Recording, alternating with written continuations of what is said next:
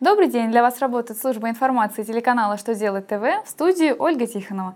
В этом выпуске вы узнаете, на основании каких документов можно учесть расходы по договорам транспортной экспедиции, что меняется в порядке перевода жилых помещений в нежилые, кому придется платить за мусор от фастфуда. Итак, и самом главном по порядку.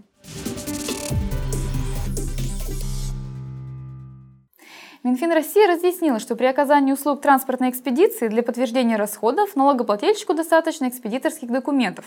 Это поручение экспедитору, экспедиторские и складские расписки.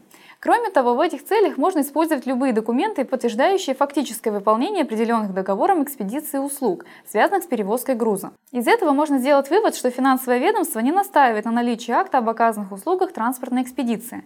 В своих предыдущих письмах Минфин, равно как и ФНС, разъясняли, что наличие у продавца акта об оказанных указанных услугах транспортной экспедиции обязательно, так что новое разъяснение финансового ведомства можно назвать позитивным.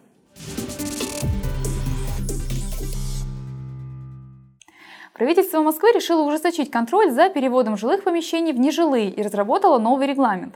В соответствии с ним теперь предусмотрен строгий порядок проверки законности этого процесса. Станет обязательной проверка согласия жильцов дома на перепланировку. Департамент городского имущества города Москвы будет направлять запросы собственникам квартир с просьбой подтвердить факт проведения общего собрания и согласия на соответствующую перепланировку.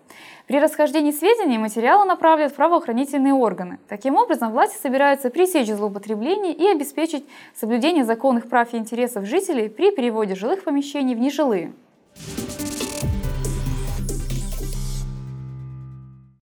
Депутаты хотят компенсировать местным бюджетам затраты на уборку мусора в местах, где он появляется из-за деятельности организаций общественного питания, реализующих еду быстрого приготовления.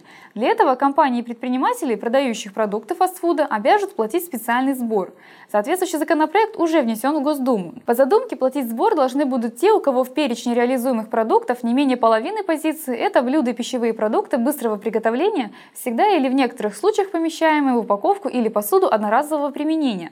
Планируется Планируется, что критерии отнесения блюд и продуктов к таковым, а также порядок определения их доли утвердит Роспотребнадзор.